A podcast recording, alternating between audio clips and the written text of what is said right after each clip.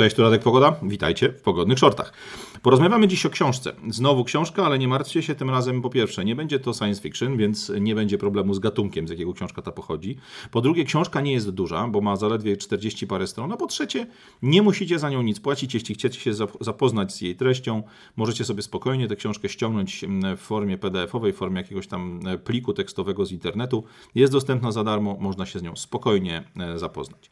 Książka ta ma anglojęzyczny tytuł Love Letter to America, czyli list miłosny dla Ameryki, i napisał ją gość o nazwisku Thomas Schuman. Jeśli ktoś z Was interesuje się historią agentury, jeśli ktoś interesuje się historią manipulacji, historią tego ukrytego, agenturalnego wpływu na społeczeństwa, to nazwisko Thomas Schuman pewnie niewiele mu powie, ale już jego prawdziwe rosyjskie nazwisko, czy tam radzieckie, bo facet pochodził z ZSRR, już powinno powiedzieć Wam bardzo, bardzo wiele.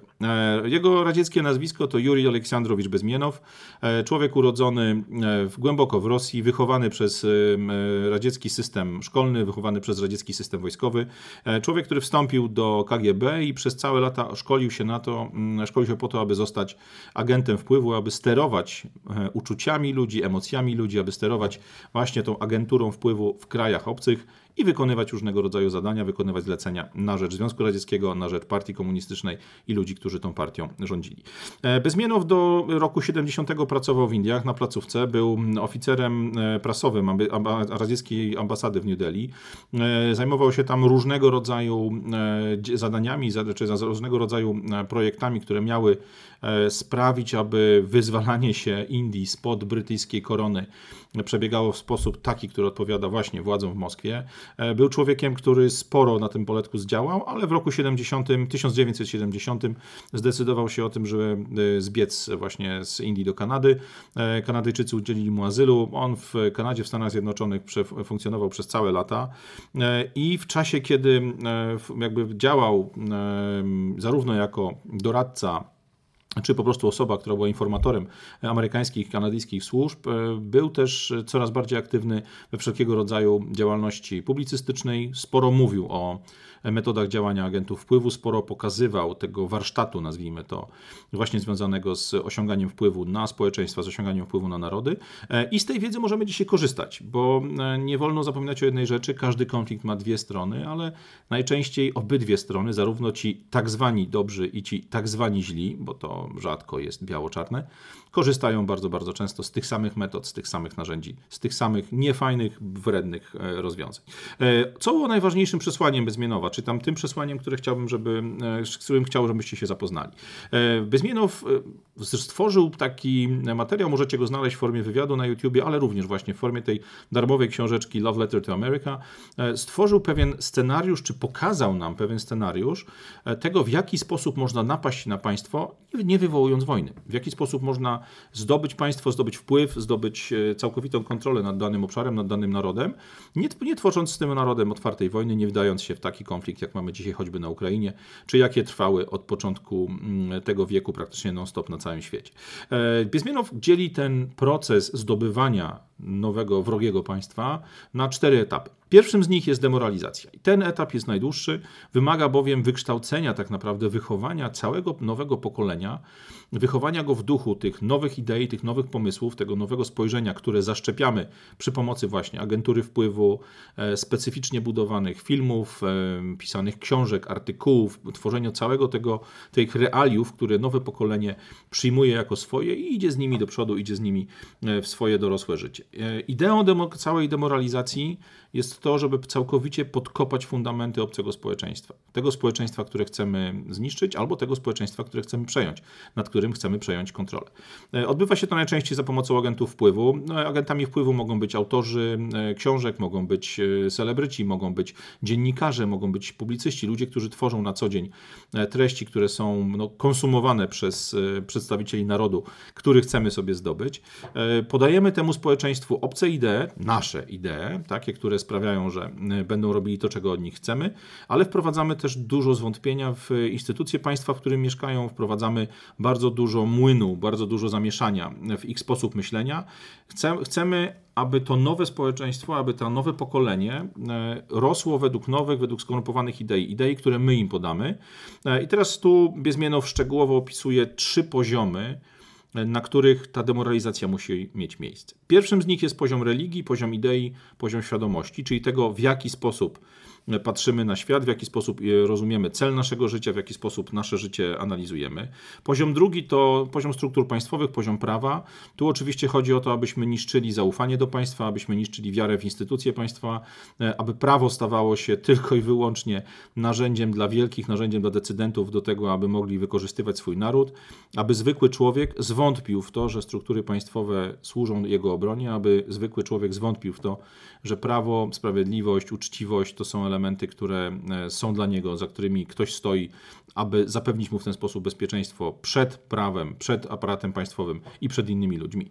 Ostatni element, ostatni etap, na którym odbywa się demoralizacja, to też poziom takiego codziennego życia i tej demoralizacji Bezmienow poświęca całą ogromną większość tej książki. Twierdzi, że ten proces, który owszem bardzo długo trwa, no bo wymaga czasu życia mniej więcej jednego pokolenia, tych 15, 20, 20 kilku lat, jest praktycznie nieodwracalny, a na pewno jest nieodwracalny w krótkim okresie. Czyli nie da się zmiany wprowadzanej właśnie przez 15-20 lat w psychikę ludzi, którzy mieszkają na danym terenie, nie da się tym ludziom pokazać, że zostali uwiedzeni, że zostali wyprowadzeni na manowce i pokazać im nowej drogi, która sprawia, że chcą jakby wrócić do starego sposobu życia, wrócić do starego układu, zrozumieć, że popełnili błąd i wycofać się do sposobu życia, który mieli wcześniej. Tak naprawdę cały ten okres życia jednego pokolenia to jest minimalna cena, to jest minimalny czas, który jest wymagany, aby odwrócić wpływ takiej agenturalnej roboty, choć sam Bezmienow twierdzi, że de facto jest to praktycznie nierealne, bo mimo tego, że pokażemy ludziom, że bardzo wiele elementów ich życia było zafałszowanych, było sterowanych z zewnątrz, miało służyć celom innego kraju, innego narodu niż nasz własny, bardzo wiele osób nie będzie chciało przyznać się przed sobą do błędu, do tego, że uwierzyli w ideologię, uwierzyli w pomysły, które podsuwa mi ktoś zupełnie nie działający w ich imieniu. Ale że mówimy tutaj o ludziach młodych, ludziach, którzy rosną, którzy są najbardziej podatni na wszelkie zmiany, podatni na nowości, to tak naprawdę bardzo trudno będzie ten program im nadpisać, bo w moment, kiedy oni uczyli się świata, uczyli się pojmowania rzeczywistości właśnie według tego podkładanego przez agentów wpływu systemu, byli taką czystą tablicą, czystą kartką papieru, tabula rasa, na której agenci wpływu zapisywali swoje idee.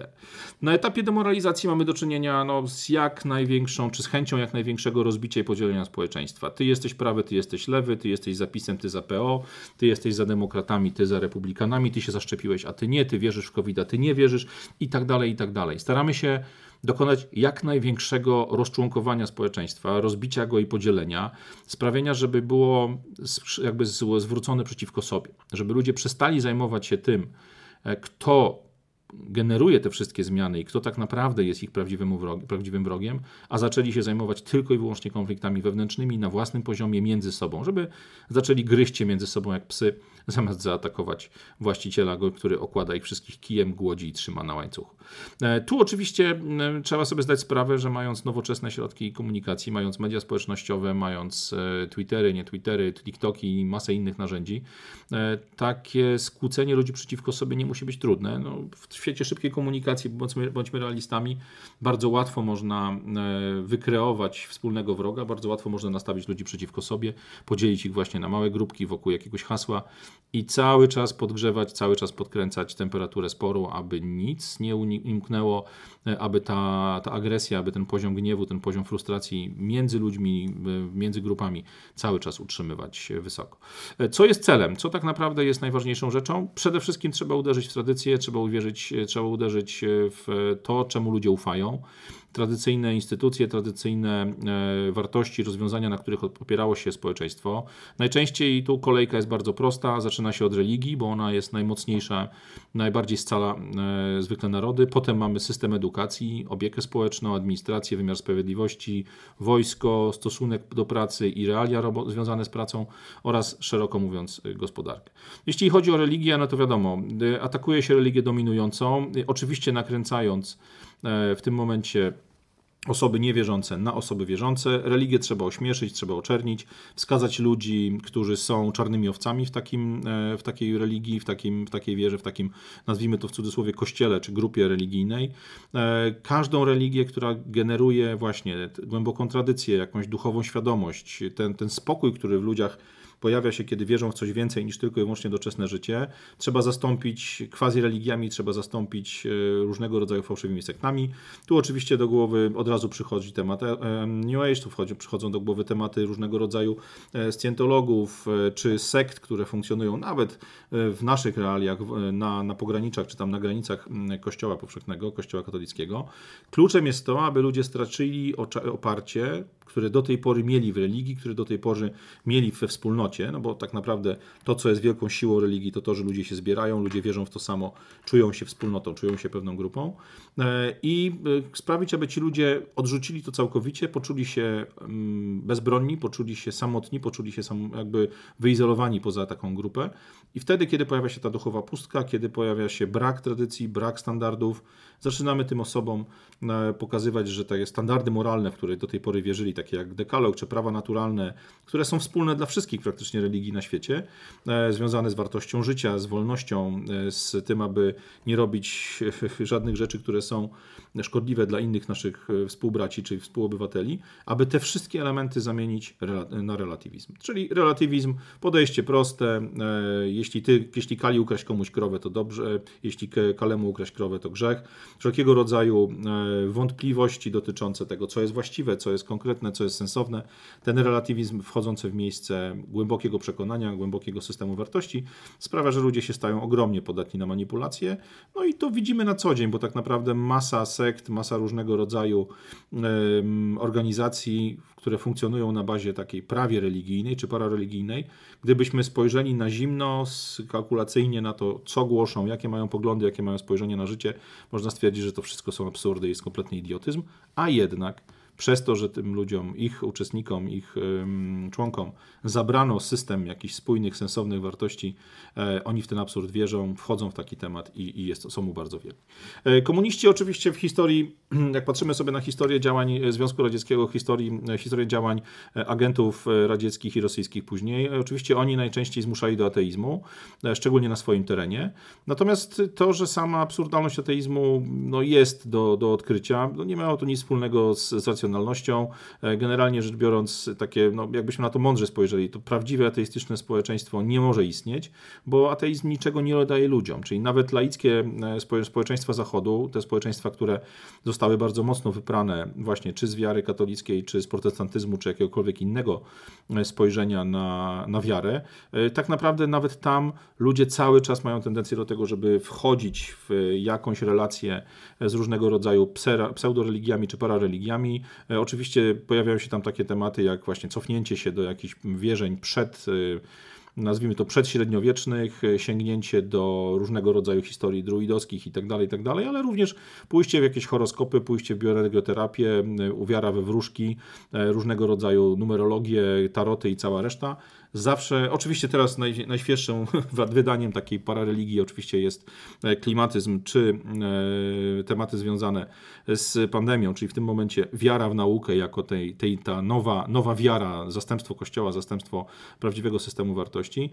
Sanitaryści, ekolodzy czy tam w tym momencie osoby wierzące w zmianę klimatu, oni również zachowują się tak, jak zachowuje się klasyczna sekta.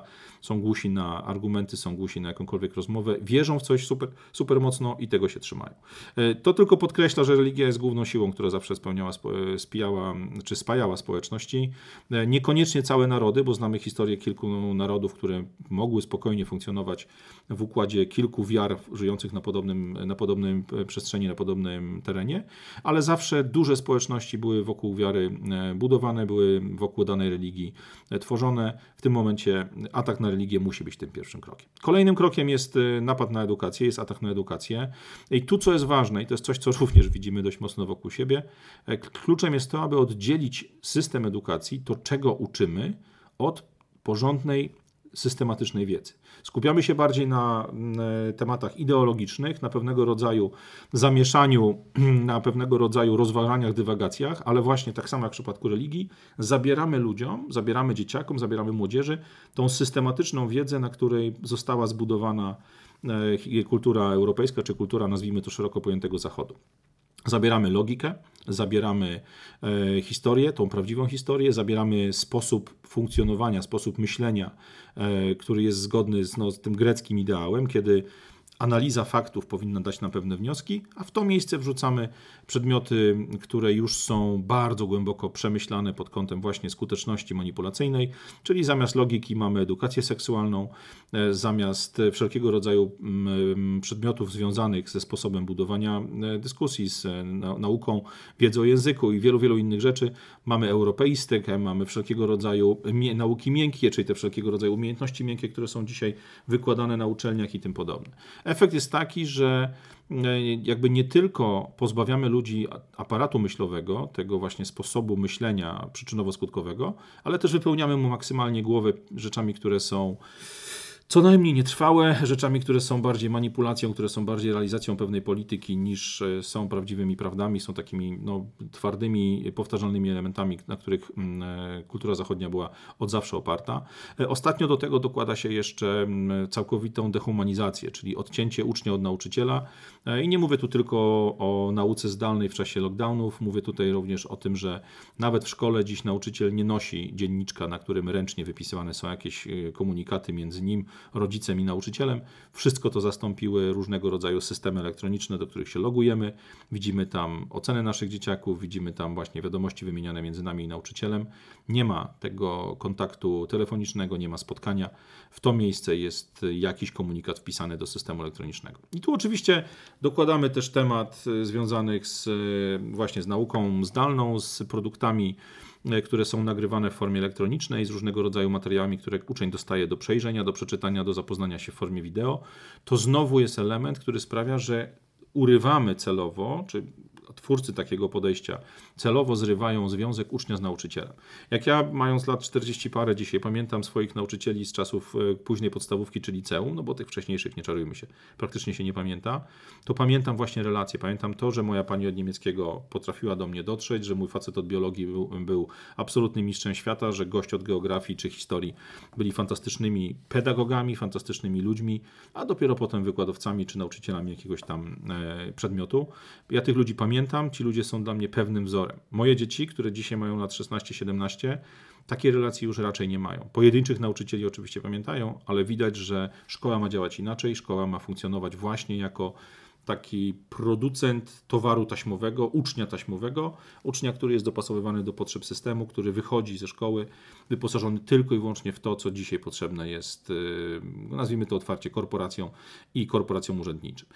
Szkoła jest celem od lat już, celem ataku różnych grup. Są to marksiści, feminiści, jacyś tam euroentuzjaści, globaliści, ludzie związani z najróżniejszymi trendami, które dzisiaj próbują narzucać swoją wizję świata. I szkoła poddaje się i otwiera się na wszelkie tego typu ruchy, bo w szkole bardzo często funkcjonuje to pierwsze, wcześniejsze pokolenie rewolucjonistów, ludzi, którzy te nowe trendy, te nowe pomysły chcą wprowadzać za wszelką cenę. Dawno, dawno temu już wymyślono, że właśnie przez szkołę, przez system edukacji można zmieniać społeczeństwa i efekty zmiany tego społeczeństwa są widoczne na co dzień. Mamy więc demoralizację na poziomie wiary, na poziomie religii, demoralizację na poziomie szkoły. Kolejnym elementem to życie społeczne. Tu oczywiście można pójść kilkoma różnymi drogami. Bezmienow pokazuje, że najbardziej skuteczną to jest droga aparatu, który jakby reprezentuje państwo opiekuńcze, czyli mamy wszelkiego rodzaju zasiłki, dodatki, systemy socjalne, które wynagradzają tych, którym się nie chce, którzy nie pracują, na koszt tych, którzy zapierniczają jak mróweczki od rana do wieczora. Oczywiście tu oprócz tego, że ludzie uzależniają się od urzędników, uzależniają się od wypłat, tego wszelkiego rodzaju socjalu i tak dalej, nie tracą odpowiedzialności za własne życie, czy właściwie oddają odpowiedzialność za własne życie w ręce innych. To wszystko ma też bardzo głębokie konsekwencje. Pojawia się znieczulica społeczna, pojawia się myślenie typu zapłaciłem podatki, więc ktoś inny ma się tym wszystkim zająć. Ja nie muszę sprzątać po swoim psie, bo przecież płacę podatki, ktoś posprząta główienko zostawione na chodniku i tak dalej, i tak dalej. W tym życiu społecznym można zrobić bardzo dużo złego, korzystając po prostu z aparatu urzędniczego, z ludzi, którzy nie ponoszą żadnej winy za swoje decyzje, którzy są zawsze pod parasolem tego bezpieczeństwa zapewnionego przez czerwoną pieczątkę, którą trzymają w ręce. Ostatni element, na który można spojrzeć, czy tam jeden z ostatnich elementów, to gospodarka. Tu najlepszym pomysłem do tego, aby całkowicie zamieszać w społeczeństwie, jest zaburzenie wszelkiego rodzaju przejawów wolnego rynku. Takiego prawdziwego wolnego rynku nie ma od lat, właściwie można by się nawet kłócić, że pewnie nie było nigdy, zawsze był jakiś mocniejszy gracz, który potrafił wprowadzać zmiany na swoją korzyść kosztem innych. Natomiast tu najczęściej w wymianę wolnorynkową między sprzedawcą i kupującym wmiesza się ktoś jeszcze. Jest to dystrybutor, jest jakiś centralny planista, jest ktoś, kto ustawia warunki pewnych transakcji, że dyktuje cła, blokady, opłaty i wszelkie inne rzeczy.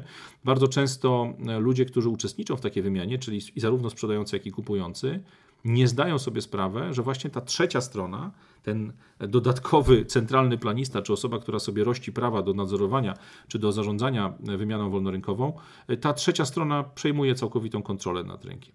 W takich krajach, które są tradycyjnie kapitalistyczne, mocno związane z protestantyzmem, typu właśnie Stany, Niemcy i wiele innych krajów, które mocno wyrosły na tradycji kapitalistycznej, łatwo jest stworzyć państwo korporacje, czyli generalnie kilka wielkich firm tworzy albo oligopole, albo wszelkiego rodzaju organizacje, które przez świat finansów, przez posiadane akcje, przez posiadane udziały zarządza praktycznie całością rynku.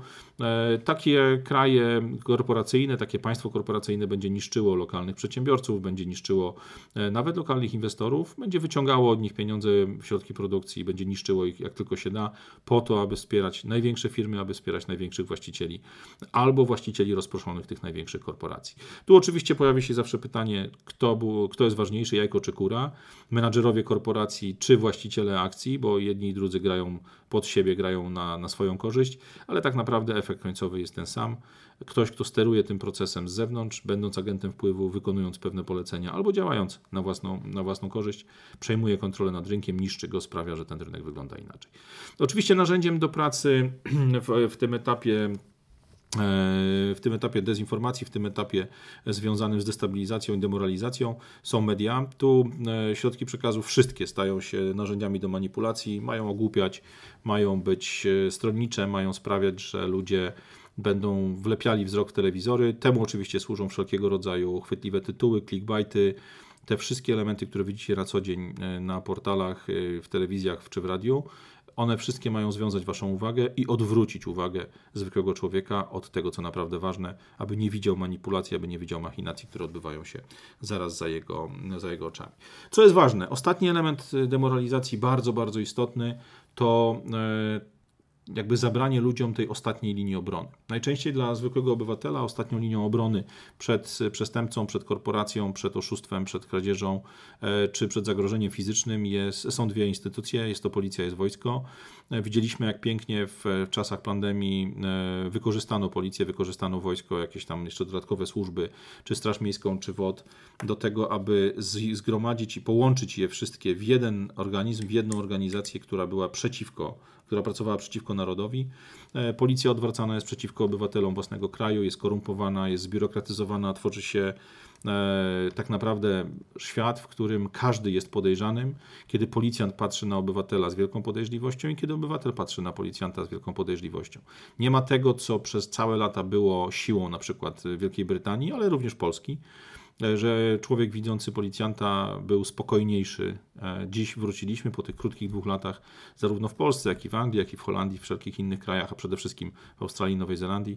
Wróciliśmy do rzeczywistości, w której gdy widzisz policjanta na ulicy, zaczynasz się bać. Bać się go bardziej, albo przynajmniej tak samo jak przestępcy, jak kogoś, kto chciałby cię okraść, kogoś, kto chciałby cię zgwałcić, pobić, czy zrobić ci jakieś inne kuku.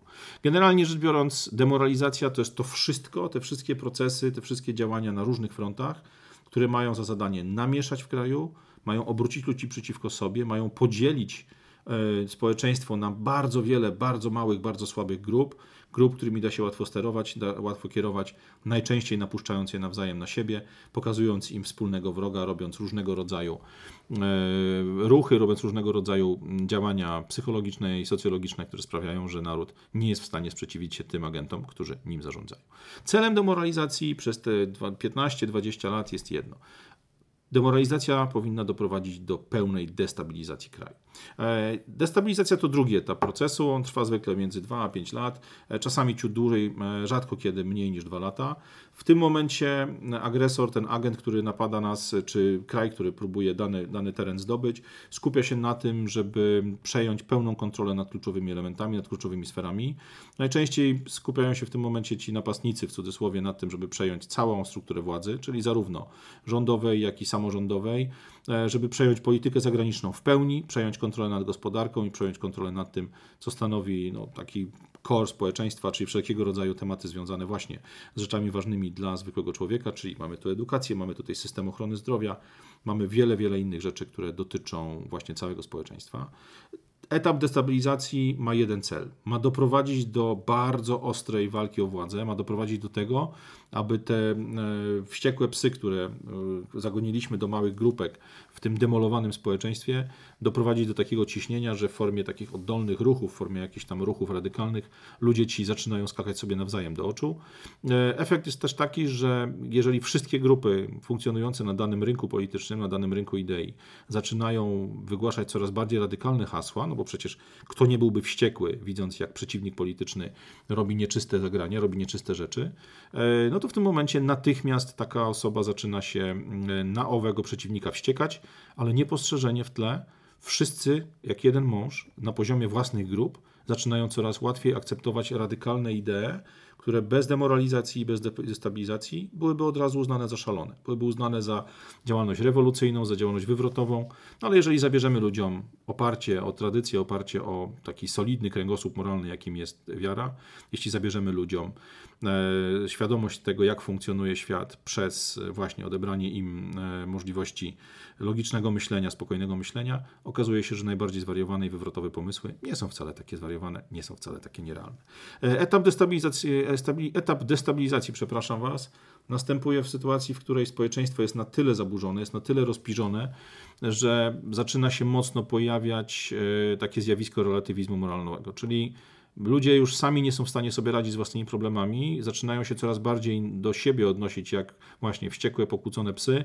Proste konflikty zaczynają się kończyć wielkimi awanturami, pojawiają się protesty, pojawia się bałagan na ulicach, prawa jakiejś tam grupy społecznej czy jakiejś grupki wybranej z tego całego tła, z całej tej listy maleńkich grupek, które są efektem podziału społeczeństwa.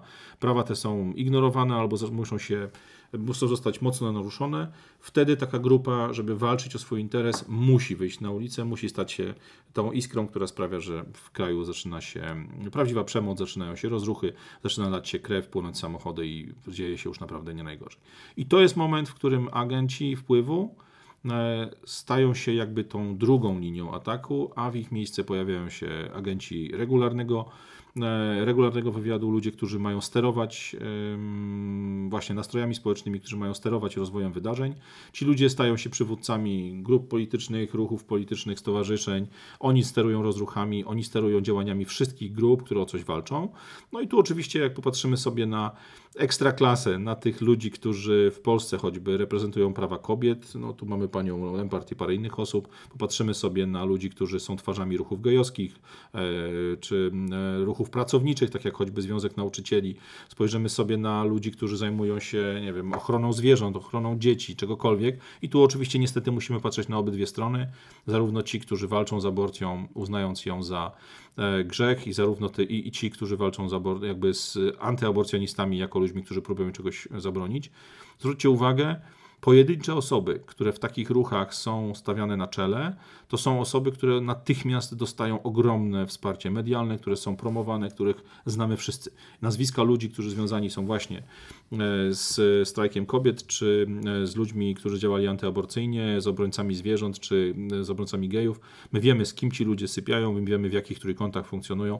Oni jako przedstawiciele, jako ci najbardziej istotni ludzie w danym ruchu są nam pokazywani, są promowani, są wypychani absolutnie na czoło, po to, abyśmy uwierzyli, że zostali jakby oddolnie, zdołali sobie wywalczyć jakąś tam pozycję w swoich ruchach, a tak naprawdę to są najczęściej podstawieni agenci, ludzie, którzy pozycję polityczną uzyskują tylko dlatego, że stoi za nimi właśnie jakaś agentura, jakieś pieniądze, jakieś grupy medialne czy osoby, które chcą coś zrobić naszemu narodowi. Efekt jest taki, że tacy podstawieni agenci są w stanie przy pomocy mediów, przy pomocy pieniędzy, przy pomocy właściwego wsparcia służb zdobyć sobie super mocną pozycję polityczną. Wchodzą do samorządów, wchodzą do władz państwowych, wchodzą do parlamentów, potrafią prowadzić związki zawodowe, budować organizacje jakieś zbuntowanej młodzieży, ale również, to jest też temat, który dzisiaj w Polsce mocno zasilonej osobami innych narodowości, to są ludzie, którzy mogą tworzyć grupy etniczne, grupy polityczne zrzeszone wokół jednej nacji, jednej grupy etnicznej, która zamieszkuje dany teren. Mamy tu choćby kazus Kurdów, mamy wiele innych narodów, które w ramach dużej grupy społecznej, której były częścią, właśnie przez działania agentury, przez działania jakieś zamierzone, wybijały się nagle jako zarzewie problemu, zarzewie konfliktu.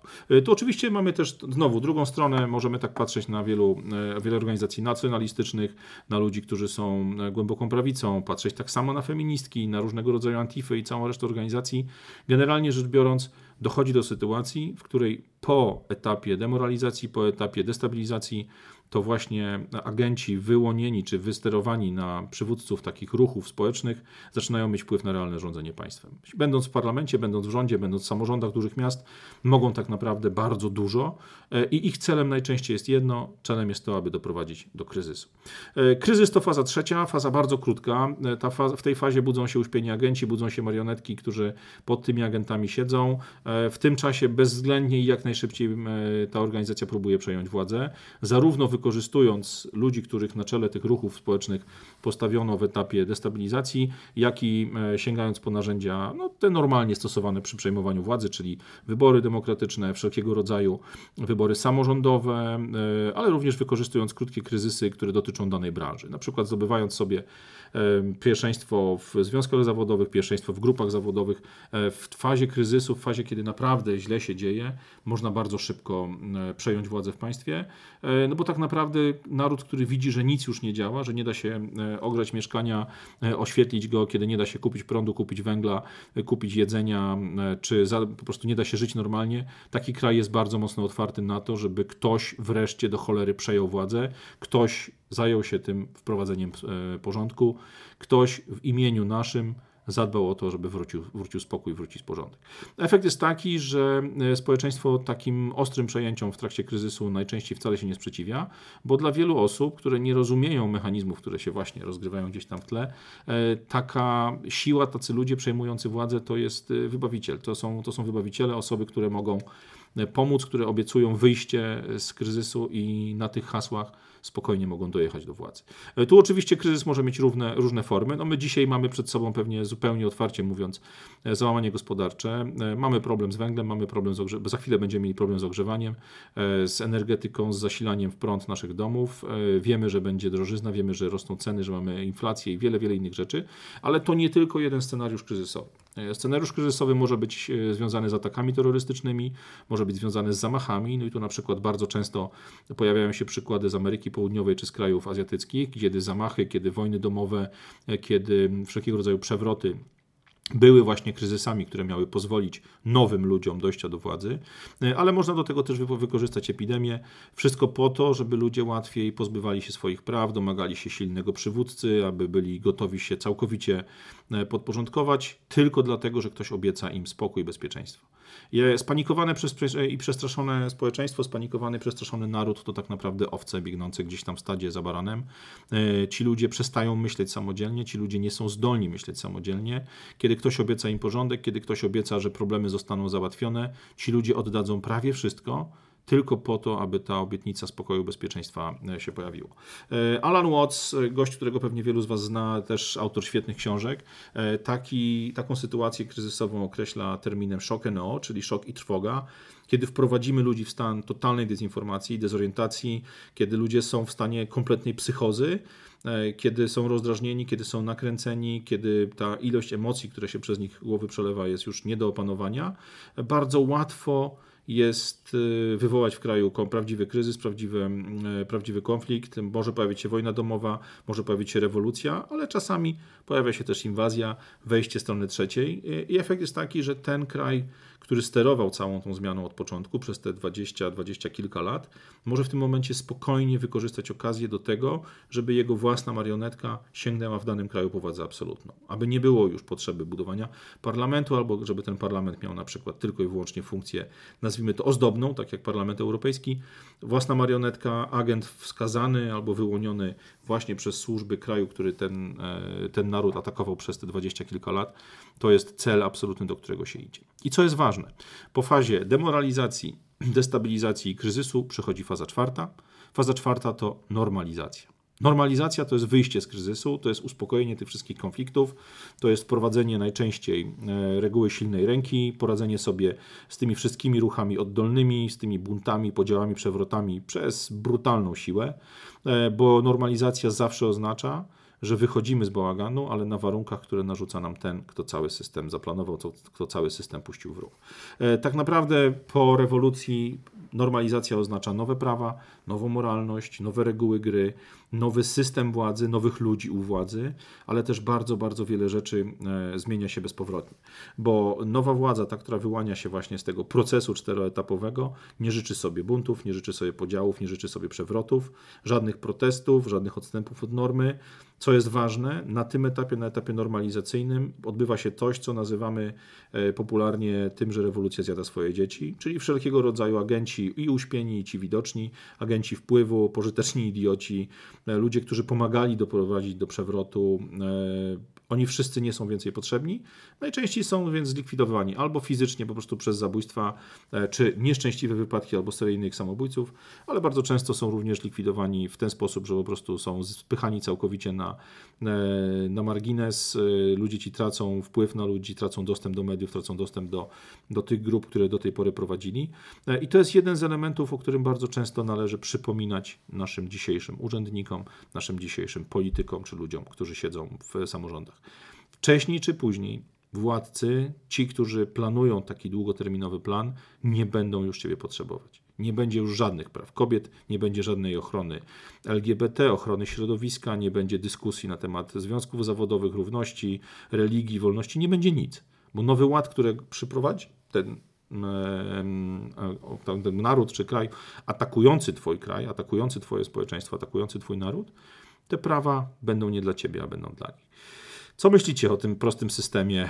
O systemie demoralizacji, destabilizacji, kryzysu i normalizacji. Ja nie ukrywam, jak to sobie tą książkę przypominam co jakiś czas, co kilka miesięcy czy kilkanaście miesięcy, to nieuchronnie widzę, że jesteśmy coraz głębiej na tej drodze, że jesteśmy coraz dalej, że coraz więcej elementów dookoła nas sprawia, że przeszliśmy już od fazy demoralizacji głęboko w fazę kryzysu.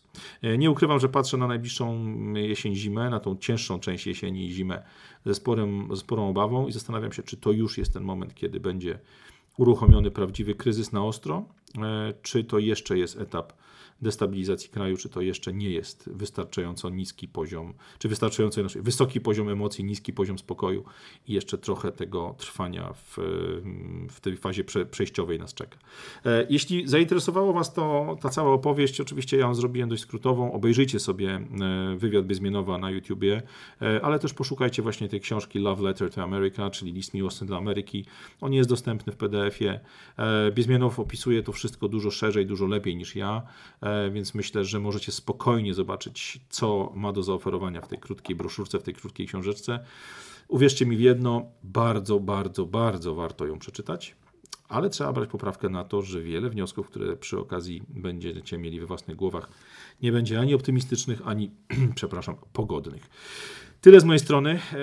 Warto takie rzeczy czytać. Przepraszam, że znowu niespecjalnie pogodnie, ale wiedząc jaki jest plan, wiedząc jaki jest rozkład zajęć, wiedząc co mają w swoich rozkładach jazdy zaplanowani ludzie, którzy próbują nas przez ten cholerny czteroetapowy proces przeprowadzić, łatwiej się w tym wszystkim odnaleźć, łatwiej się w tym wszystkim ustawić.